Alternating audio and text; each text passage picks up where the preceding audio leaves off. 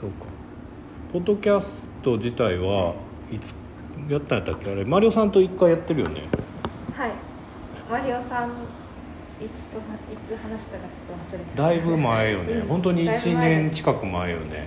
多分入ってきたタイミングとか。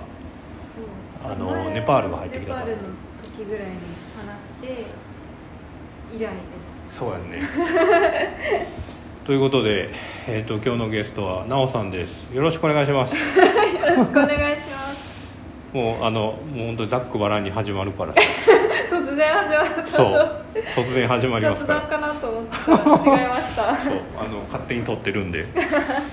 いやでも便利よこれ。なんかさもう普通に今だただアプリ入れて、はい。であと録音をしたらもうすぐ始まって。で勝手にそれアップロードされるから、いやーすごい便利な時代ですね。そうですよ。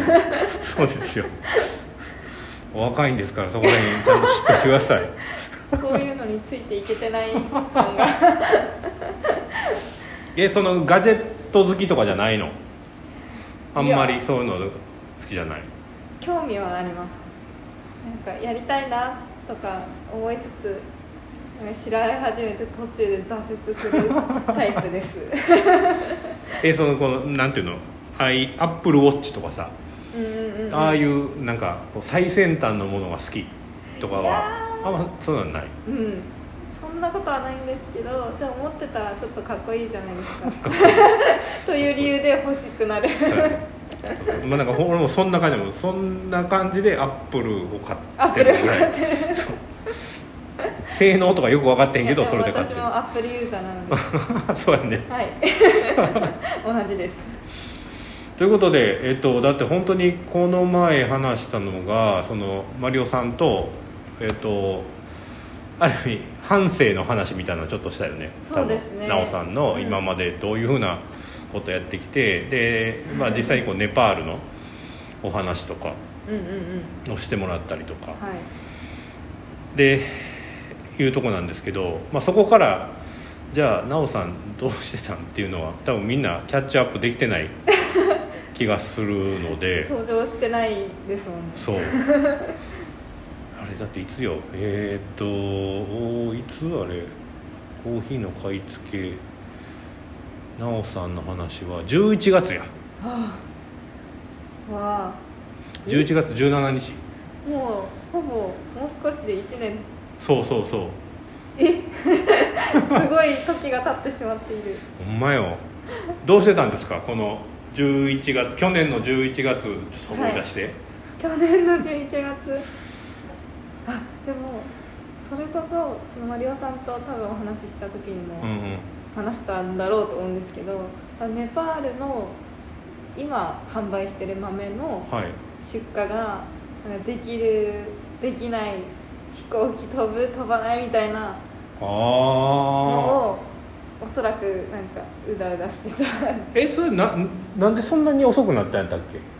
えっと11ネ月。パールでえっと結構長いことロックダウンしてあそうや。ででそれで飛行機も全然こう日本とのこう行き来ができる飛行機はいはい。が飛んでなくって、本当にこうチャーター便うんうんネパールにいる日本人の方がこう乗るためのチャーター便とかしか飛ばなかったので、それを一回逃すともう次いつ飛ぶんだろうみたいなのがだいぶ長いこと続いてしまってそうやね。でそれでおそらくその年末12月末ぐらいにあ行けるかもみたいになったけど結局乗せれなくって、うん。で年明けてのひ多分一発目の飛行機に乗っけてもらえてそれで入ってきたっていうそうや。らへんの 時期かなと。そうかそうややね。そんな感じやと思うわ。ある程度ほとんどなんか輸入の部分は終わってたけどネパールのとこがそうやったね残ってどうしようかってなってたもんねいやーずっと飛行機飛ぶことを願ってました。多分その時期。そうやんね。いやそれから考えるとさ今年は結局どうどんな感じになりそうなんですか？ネパールコ今年はこの9月には来月。はい入ってきそう。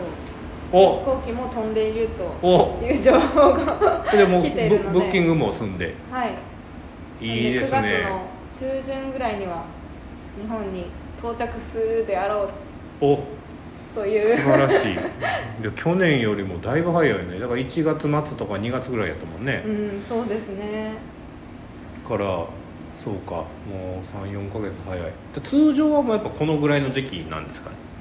入ってくるの。もう少し早くできるかなっていう感じで収穫期的には他のアジアの東南アジアとかの豆より少し遅いぐらいいつ頃からいつ頃までが収穫期？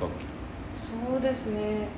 ちょ12月とかだと少し早いかなっていう感じでうん。1月ぐらいからこう本格的に始まって、まあ、3月ぐらいまでなんやかんややってるかなっていう感じです。で輸出本当に早くやろうと思ったらそれこそ4月とかも可能かもしれないそうですね。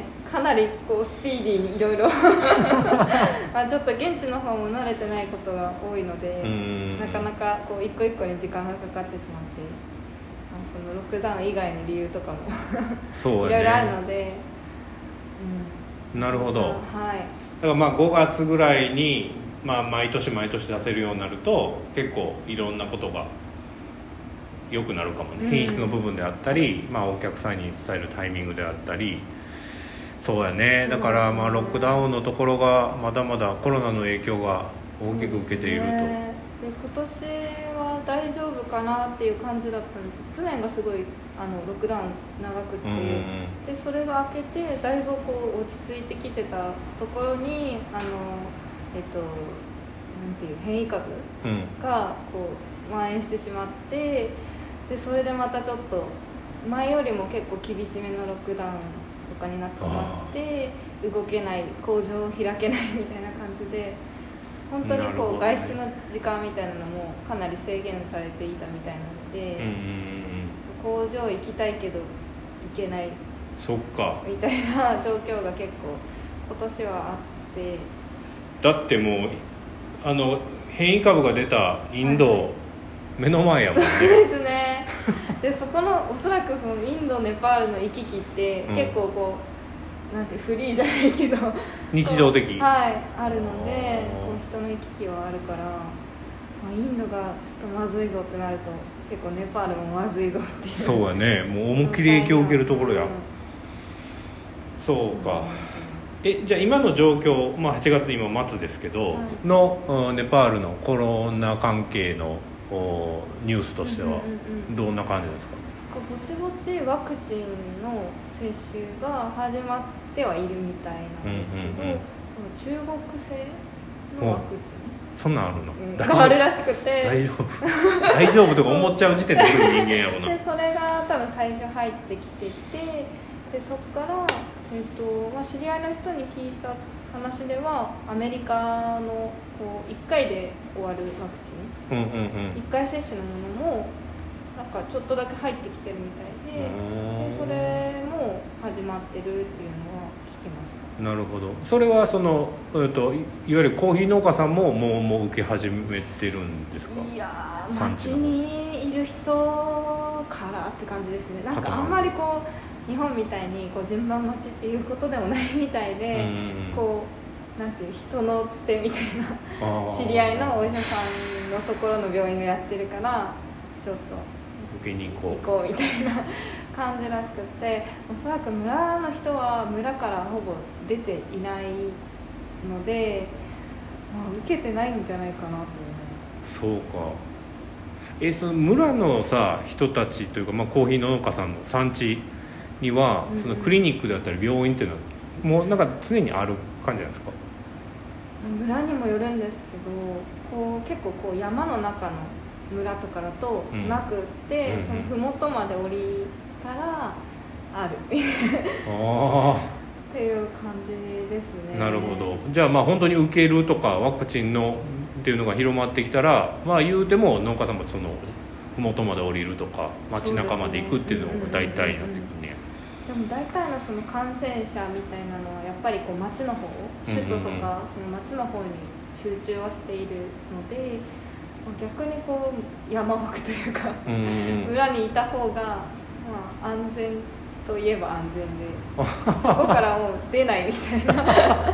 でまあ村の方の地方と都市部の行き来も、あの禁止されてたりするのであそうなんや。人の行き来なしってなるとまあそこまでそそそちらまで全部こう感染が広まるみたいなのは、うんうんまあ、ある意味抑えられてるのかなと。なるほどね。まあある意味そいいいいことやけどね。村の中で全てが完結してるみたいなところでしょ。そうね。こう街中に行かないと手に入らないたしか手に入らないってわけじゃなくて、生活が一応できてるっていうのはすごくいいことやと思います。なんかフィリピンとかでも、はい。今もそうなんですけどあのもう村から村への移動村から町への移動っていうのはもうダメですってなってて、うんうんうん。でもうあなたたち頑張って生き抜きなさいみたいな感じで種が配られたりね。はああ育てなさいっていうことですか へー。もうそれで育ててもう自給自足今もやってるやろうけどもっと頑張ってねぐらいな感じではいはい。やってる感じです。ね、そうですよね。でもこう町の方実家は村の人が、うんまあ、多いんですけれど、それで町の方にお仕事でこう出てきてた人たちっていうのは、まあ、町もこう仕事もほぼなくなってしまってでこう行き来ができないってなると、まあ、やっぱり皆さん村の方に帰るんですけど、うん。まあ、なんせあの仕事は都市部にあったので。もう本当に仕事がなくなっちゃってまあでも村だったらまあこうお米作ってたり野菜作ってたりで、食べるものは一応あるけど、うんうんうん。まあ、仕事がないなっていう話はよく聞きますね。この村から町に行ってする仕事っていうのは大体みんな何をすんの？ああそうですね、まあ、カトマンズ、えー、とネパール国内の都市部に行く人だとあの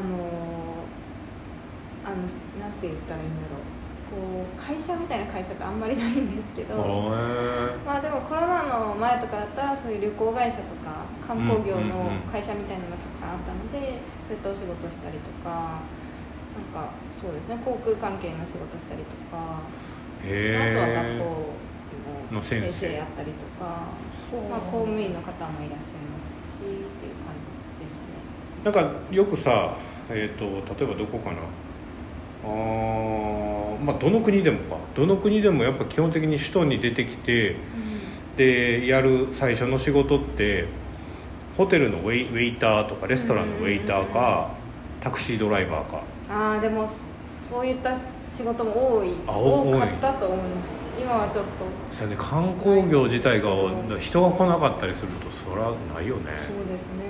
でネパールってやっぱりこう山とかうんあのそういうトレッキングのお客さんうん外国人みたいなのがこう主要な収入源というかだねだったので本当に観光業が、うん、すごい下がってしまってえいわゆるさもうそのネパールといえばもうヒマラヤじゃないですか。はいはい。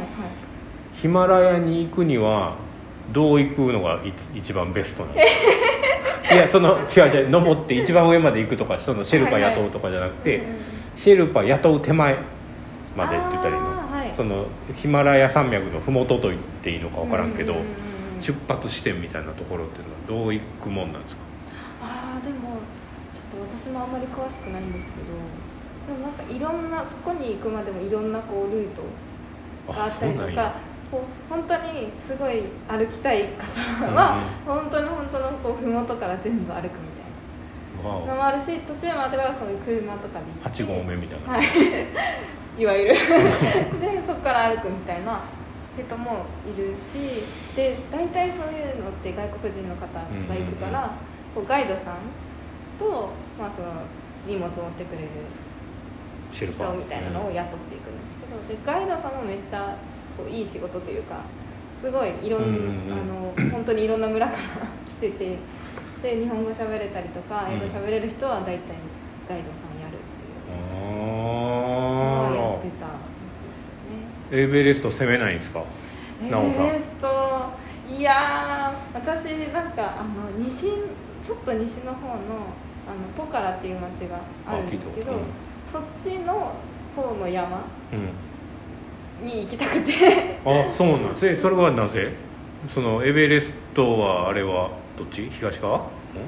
ちょっとちょっと若干こ上の方か。うこっち側。はいはいはいはいはい。東側。そうですね。いやなんかポカラが好きで。ー。街として。でそこからこう出発して。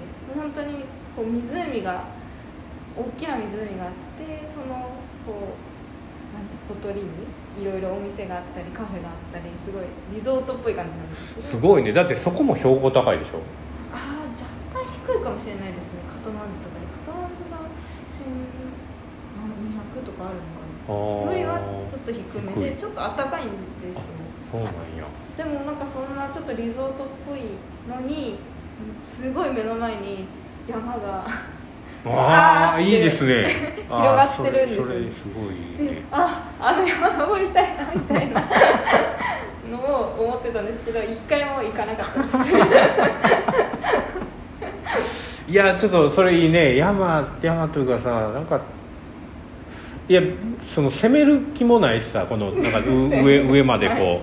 そのマッチョでなんかすごいこうや登っていくみたいなのやりたくないけどでもヒマラヤの麓というかヒマラヤは感じでみたいなっていうのはうんうんうん。ちょっとあるよね。もうカトマンズでもすごいこう空気がまあちょっと空気汚いのであれなんですけど すごいあの空気がきれいな時は遠くに山は見えます。去年見えたんよね確かね。去年でしたっけ？私言ってました？確かねそう。あのねなんかそのコロナもあってはいはい。やっぱこう車でとか外出する人が少なくなってめっちゃ空気空気がきれいになったって。そう。排気ガスと砂ぼこりばっかりなんです 街は。確かに。綺麗かもしれない。そうやね。ですごい。でもカトマンズだとちょっと遠くに見えるなって感じなんですけど、うんうんうん。そのポカラとかそっちの方に行くと本当にもう目の前にこうバーンみたいな感いや覚ーすごいなー。それはちょっと見てみたいなでなんかそっちの地域ってちょっとあったかいかったりするので、コーヒーも多いんですよそっちの地域あそうなんや。で今私たちが使ってる地域はまた全然違うところなんですけど、なんかそっちが多分ネパールの国内の中では結構コーヒー生産地、はい、生産量多い地域ででそんなんいいなと思ってポカラはちょっと待って。そのカトマンズが首都じゃないですか、はい。そこからどっち側に行くんですか？えっと西ですね。西の方にずっと行く、なるほど。でどんぐらい？えっとこう普通のうん。なんていうんだろうあれ。なんかツーリストバスだけどうんうんうん半分路線バスっぽいやつ。かだはいはいはと10時間とかかかりめっますちゃかかるやん。すごいね。すごい休憩するんですよ。うん でもでも道もハイウェイっていう名前がついてるんですけど、うんうん絶対ハイウェイじゃないって思うような道で。うん舗装されてるわけじゃないの。あ舗装はされてるんですけどこうすごいカーブがあ こう山にこう沿ってこうカーブがすごいみたいな。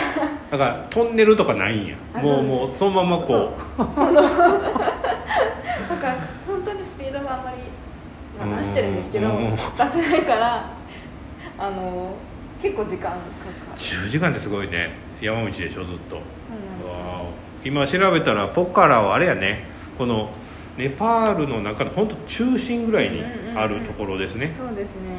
へーちょうどおへそや。うんすごい綺麗な街。いやいいですね。でここにコーヒーがあんねんや。で僕らがそのそれこそ、まあ、去年もで今年も入れるはいものに関しては、生産地としてはこのポカラの方とは全然違う、そうですね。カトマンズよりもうん、東側。だから本当にまあまあ、逆になってくる、はい。はい。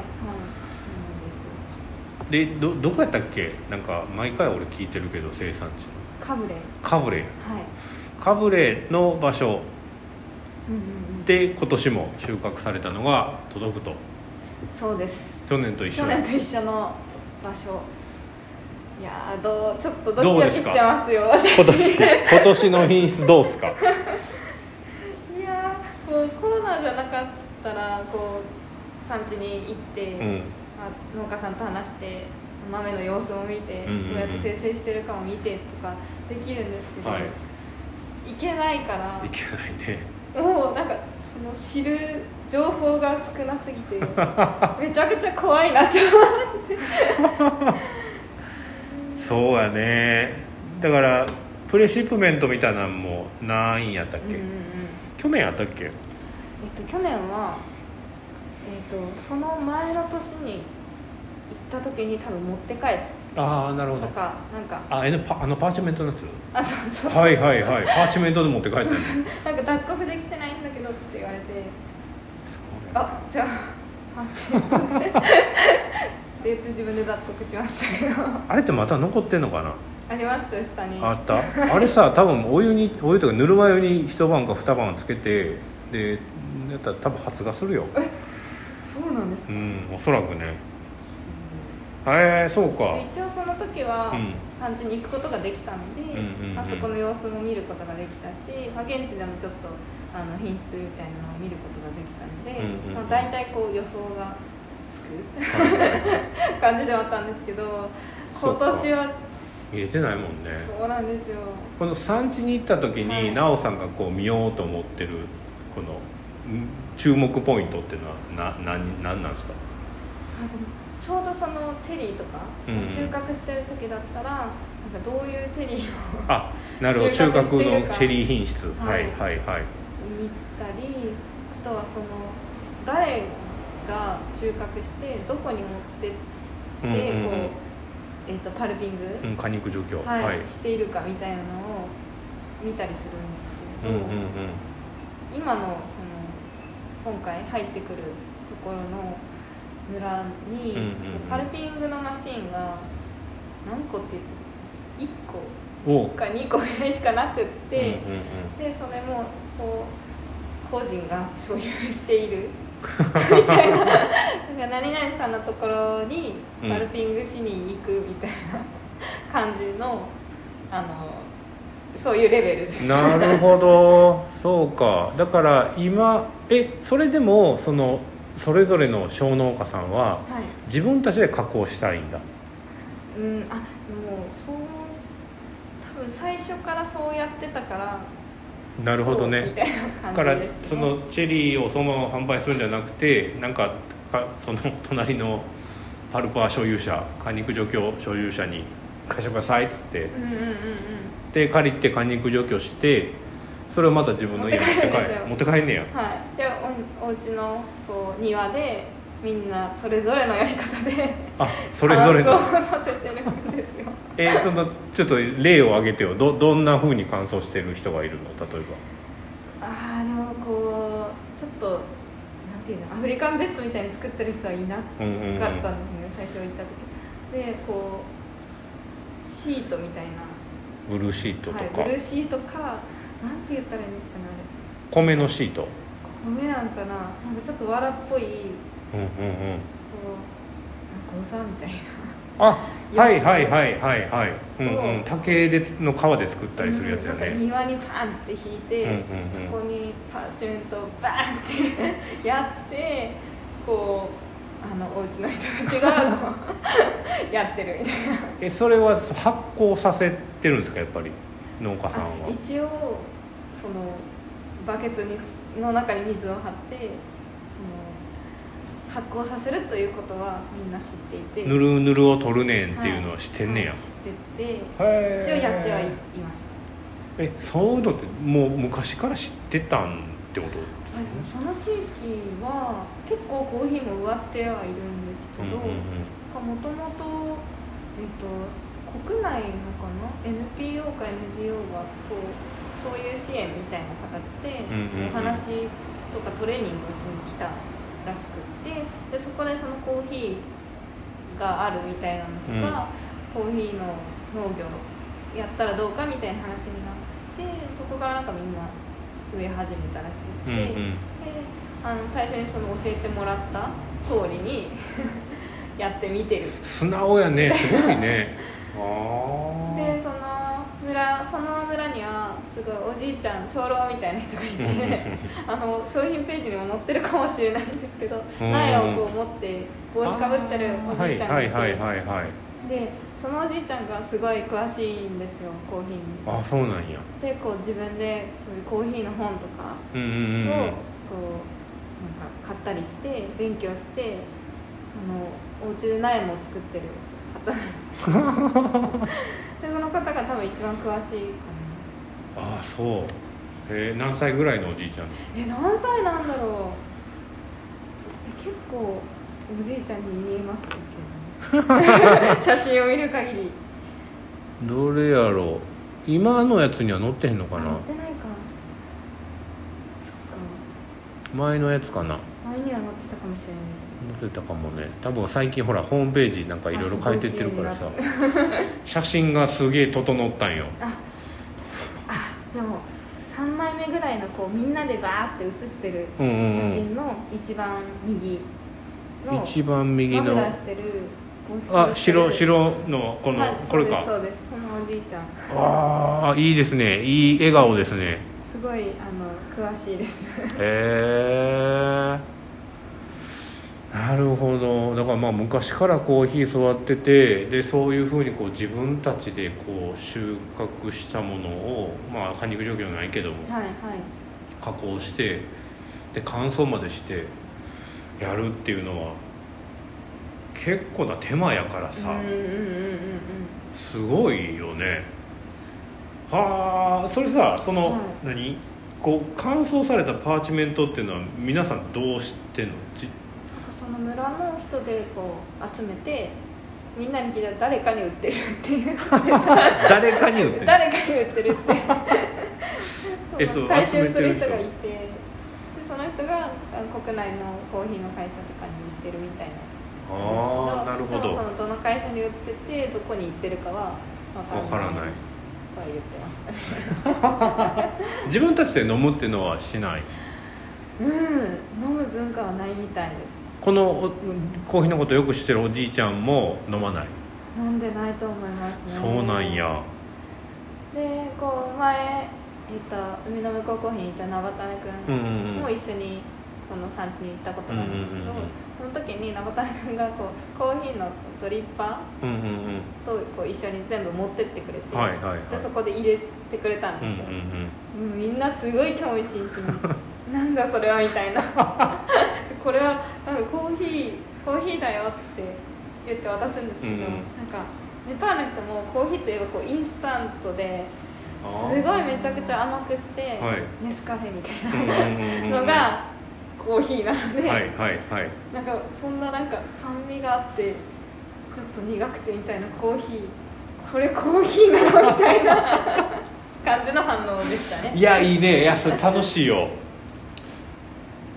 あー楽しそうそれ、うん。そっか。だからやっぱ 3in1 がほとんどなんや。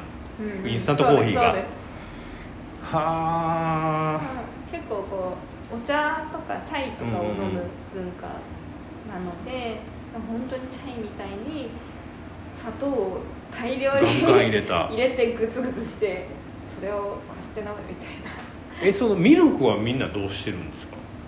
あーミルクはえっとあでも村の人は入れないですね。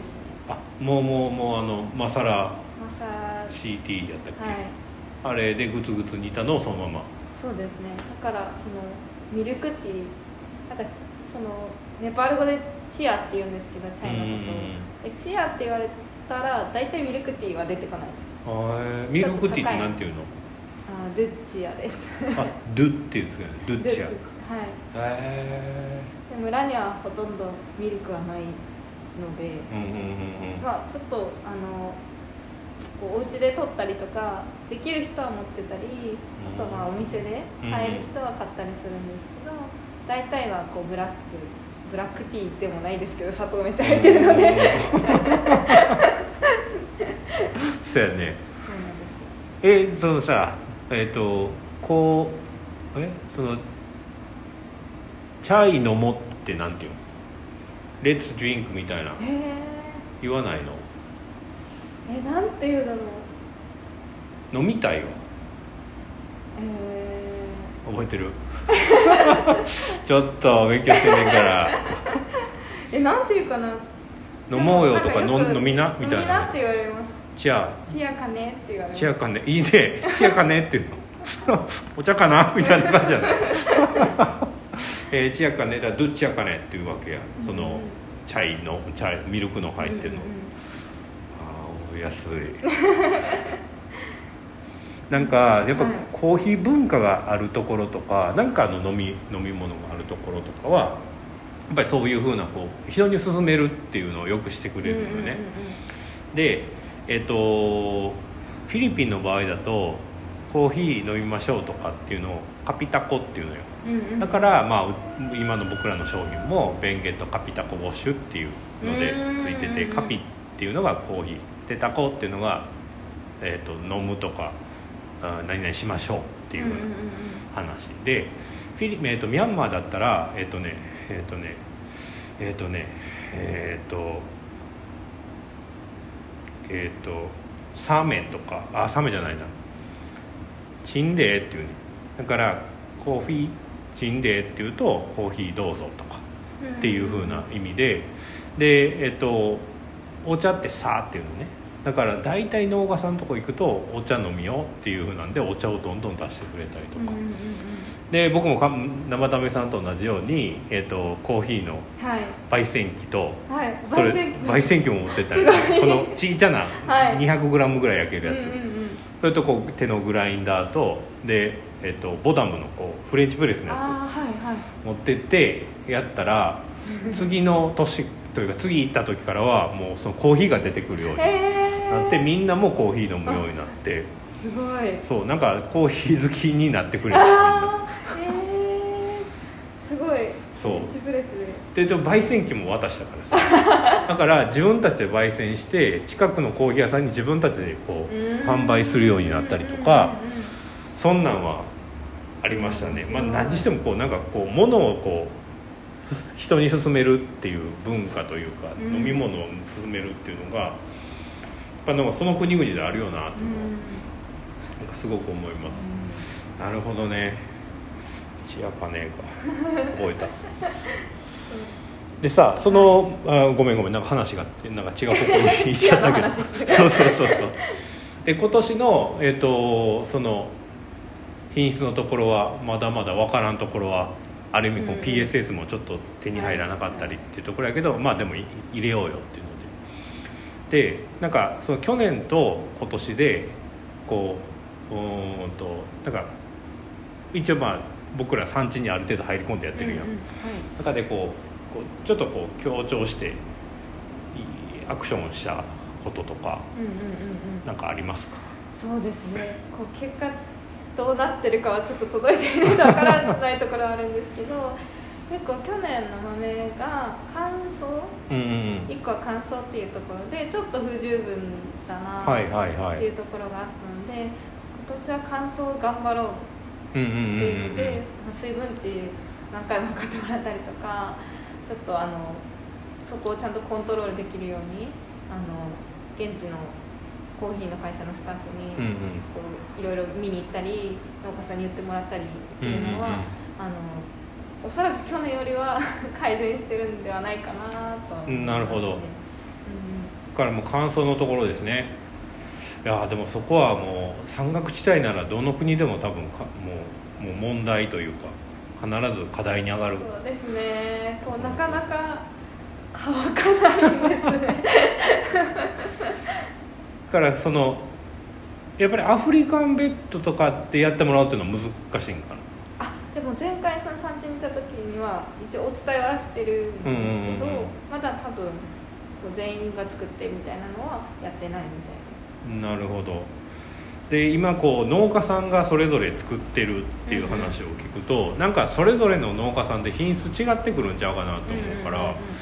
こうもうなんかまとめて加工するみたいな考えっていうのはどうも農家さんってあんまりないのかああでもこのなんかそのみんなで写ってる写真うんのなんか中にリーダーがいるんですけど、まあ、そのリーダー中心にその組合みたいなのをこうグループで作ろうっていう話をずっとしていてでちょっとその組合でその生成上ちょっと小さな、えっと、ミルを作るっていうのがいいんじゃないかっていう話は、はい、今しているところでただちょっとこうその建てようと思ってるところから遠かったりとか、ちょっとその歩きで行くの難しいなみたいなとか、なんかそういうのがあるので今そこをこう調査というか、まあ、ここにミルを作ったとしたらどんくらいの距離の人までは持ってこれるかなとか、でうんここに1個作ってもし別の場所に作るとしたらどこがいいかなみたいなのを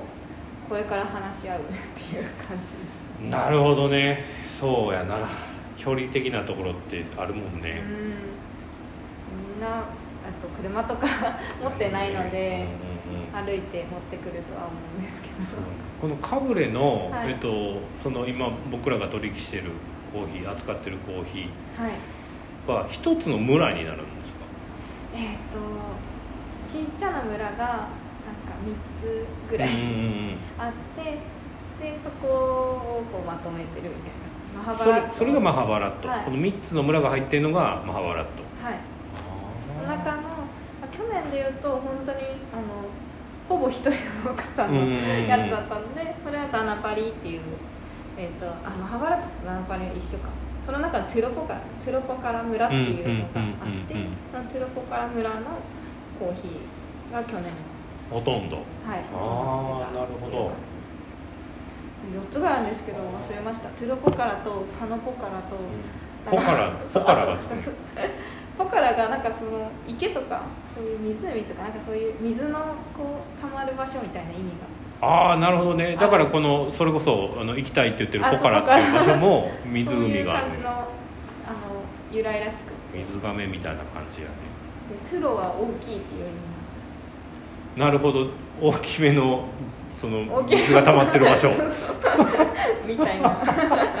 いいですね。いやいやいやそこら辺東モルっぽい。トゥロポカラ村の。はい。はいその一つの村には大体農家さんってどのぐらいの世帯数がいたりとかわかる？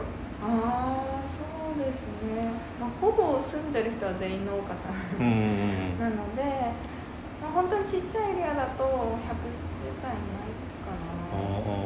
ぐらいの本当にエリアです。はいはいはいはい。でまあその中でコーヒーをやってる人たちっていうのはまた、まあ、全員がやってるわけではないので、まあ、土地持ってたりとかっていうので、えー、と去年その去年？前回その、うん。行った時ネパール行った時にそのコーポレーティブ作りましょう誰がメンバーになりますかみたいな感じで集めた時には、えー、と80世帯ぐらい。そんなに集まったの？は、まあ、その一つの村ではないんうんうんうんまあ、ハバラットの中で80世帯ぐらいはこうレジスタしたいですみたいな感じで言ってくれて。この一世帯ってネパールの場合だと何人家族ぐらいになるへえ兄弟結構多い。多そうやね。プロダクティが多いブなので4人兄弟とか5人兄弟とか結構いますね。でお父さんお母さんで子供4人とか。うんで大体おじいさんおばあさんもいらっしゃるって感じ。うんならえっ、と何？えっ、と4人で2人6人でおじいさんおばあさんいて8人。うん。8人家族みたいなのが結構あったりする。そうですね。だから80世帯といえどかける8で考えたら 640人。うんうんうんうん。すごいね。でやっぱりこうネパールもちょっとこう年齢層が上目の方が村に残ってらっしゃって、うんうんうんうん。こう30代とか20代のこう働いてる世代はいはいはみたいな方は結構街とかあ外国に出てる方が多いのなるほど。であのなんかいろいろばらつきがありますねその年齢層に。で子供たちは村にいたりするんですえそのさ村にはまあそのクリニックっていうのがないみたいなところでもうちょっと麓というか町の方に行かなあかんっていうふうなのがあったじゃん、はい。でその小学校とか、うんうん。あーあとは何何やろ小学校やな。小学校中学校高校大学っていうなるとその村というかマハバラットかな、はい。まあ、3つ村がある4つ村があるぐらい中にはなどこら辺までの教育機関があるえっとなんて言ってたかな中学校までは絶対あります。あなるほど。で高校がちょっと離れたところにあったかな。という感じです。で、まあ、マハバラットもそんな感じですし他の村も大体、まあ、小中は一応あって、うんうん。高校でもしかしたらちょっと違うエリアまで歩いていかないといけないかったり、こうちゃんとこう山一つ越えた場所にあるみたいな。っ山一つ超えるってすごいな。ていうところまで行ったりとか。あとはその。まあ、親の両親の事情とかもあるとは思うんですけど、うんうん。高校らへんで町の方にちょっと町の方に出る子たちも結構いますね。なるほど。でまあそれこそ、まあ、大学にみんなが進むわけじゃないと思うけど、大学ってなるともう大体もうカトマンズだけになってくそうですね。カトマンズとかちょっと大きめの町にはこうユニバーシティとカレッジみたいなのがあって多分ユニバーシティは本当にカトマンズとかこう南の方の大きな町とか、そういうとところにしかなくて、まあ、そういうあの単科大みたいはいなのはちょっと各地にあったりするのでそこに行く人もいるいなるほどという感じですね。海外の大学まあ海外といっても隣のうん。うんインドの大学に行く人とかってもいるんですかね？あいると思います。で結構こう、えっとまあ、優秀なうんうん。方だったりあとお家にこうあの経済的な余裕がある人は大体留学うしーんますね。どこに行くの？えっ、とアメリカかヨーロッパか。大体あのそう優秀で、まあ、その留学する費用も払えるってなればアメリカですね。どこも一緒やね。で、まあ、日本とか韓国とかも多いかな。なるほど。あー。それこそだから生田目さんが、まあ、はい。これからやりたいなでやっていこうとしてる部分って、まあ、その一つが教育じゃないですか、うんうんうんはい。でなんか日本のお教育機関とつなぐになるからだからまあうん実際の留学生をまあ斡旋するところはまた違うかもしれないですけど、だからやっぱりその日本で学んでもらうとかで、まあ、あとはもう就労の機会っていうのを得たいっていうふうなところで、やっぱり日本ってなネパール料理がやたらあるやん。ありますね。インドネパール料理。インドネパール料理。あれってな何なんですか？知ってる？知ってる？いやなんであんな多いんやろうなと思ってさ。日本で住みたくて働きたいってなったら、うん。まあ、外国人の方全員そうだとは思うんですけどビザが必要うんうんうんじゃないですか、でネパール人でそのビザを取るってなるとそういうお仕事うんうんうんレストランを開きますとかがおそらく一番取りやすかったですなるほどね。ね。で大体皆さん日本で稼いだの全部ほほぼ母国に送るあので素晴らしい 母国にいる両親ですとか、家族に送るっていうのがネパール人の方多いみたいです、へえそうか。う面白いね。なるほどね。でもそういうこうなんやろ。実際にまあ大学であったりミャンマーとかもそうなんやけど、まあ、実際にこうある程度こうおーとお教育を受けて、でよく起こるのがやっぱりこう三まあ、実家に戻らずに、うん。まあ、そのカトマンズならカトマンズとかや、えっと、ミャンマーだったらヤンゴンとか、うん。ああいったところで職を見つけてそのまま働くみたいなのが多いと思うんですけど、このなんていうの過疎化っていうのかな、うん。やっぱそういうのって進んでたりするんですか？うん、多いです。やっぱ多いんや。でただまあその村のお家もこうほっとけないから、うんうんうん。一応誰かは残ってはいたりそのおばあさんおじいさんが残っていたり、あとその家族の中でお父さんだけその仕事に行って、はい。あのお母さんと子供たちは村にいるとかそういうのが多いですね。なるほど。やっぱそうなんようね、ん。やっぱこのなんか食えないみたいな感じになってしまうのがさ嫌やねっていうのはミャンマーのジーニアスコーヒーと話してて、でやっぱこう就労の機会というかまあなんかそれこそ田舎にいてもちゃんと仕事ができるよねっていう状態にしないとやっぱサステナブルじゃないよねってところで、そうだからこそジーニアスコーヒーって産地に大きくやってたりするんですけど、なんかネパールでもなんかそういう別にコーヒーだけじゃなくていいと思うんですけど、それができると面白いかもしれないですね。面白いって言い方でいいのか分からんけど すごいインパクトが、うんいいインパクトが与えられるようなそうですね。あとまだこうネパールってこう女性が働くみたいなのがこう文化としてあまりこうまだまだ遅れているというか、まあ、女性のお母さんはお家にいておはい。家の仕事して、まあ、外では仕事しないみたいな感じがまだ結構あるので、まあ前その村の人と話してたのはその村でちょっとこう手手を使ってできる仕事だったりとか、ちょっとその数時間だけこう例えばコーヒーの工場に行ってお手伝いして帰るとかだったらまあまだ現実的だよねみたいな話はしていて、で、まあ、コーヒーのあ今まだまだできてないんですけどそういう生成とかその加工とかも、こう村の方ではい。で、えっとそれを出荷するみたいなうん。形にできたら、まあみんながちょっとずつ手伝ってお仕事になって。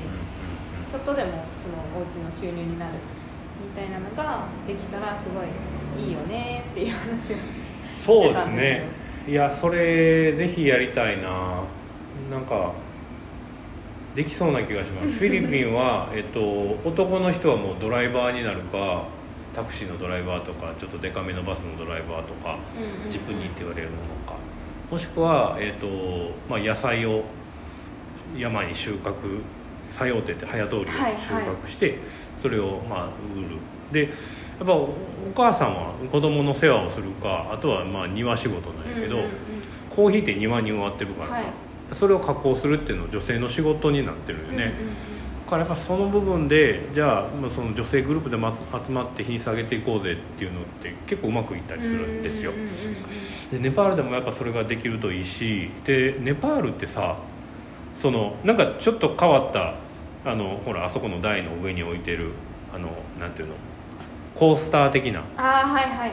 あれとかす素敵だと思うんですよ。あれもその女性の方そうフェルトで作るやつ。はいでなんかすごい品質高いフェルトの人形とかもあるじゃないですか、はいはいなんかああいうのってどんどん日本に紹介したいし、うんまあ、してるんやと思うけど、うんうん。でネパールのコーヒーですっていうだけじゃなくてネパールのそういったこううん文化というか、その手作りのものっていうのも、なんかロースターさんの、まあ、こせっかくコーヒー扱うんだからうん。そこの部分も知ってもらいたいからさ。そうですねなんかやりたいね。コーヒー以外のネパールもそうそうそうそう。感じてもらえたらすごい嬉しいなと思で今ちょっと考えているのがえっ、と何でしたっけ？えっ、うと。かカダカダカダっていう布。カダという布。カダという布ってなんか出てくるかな？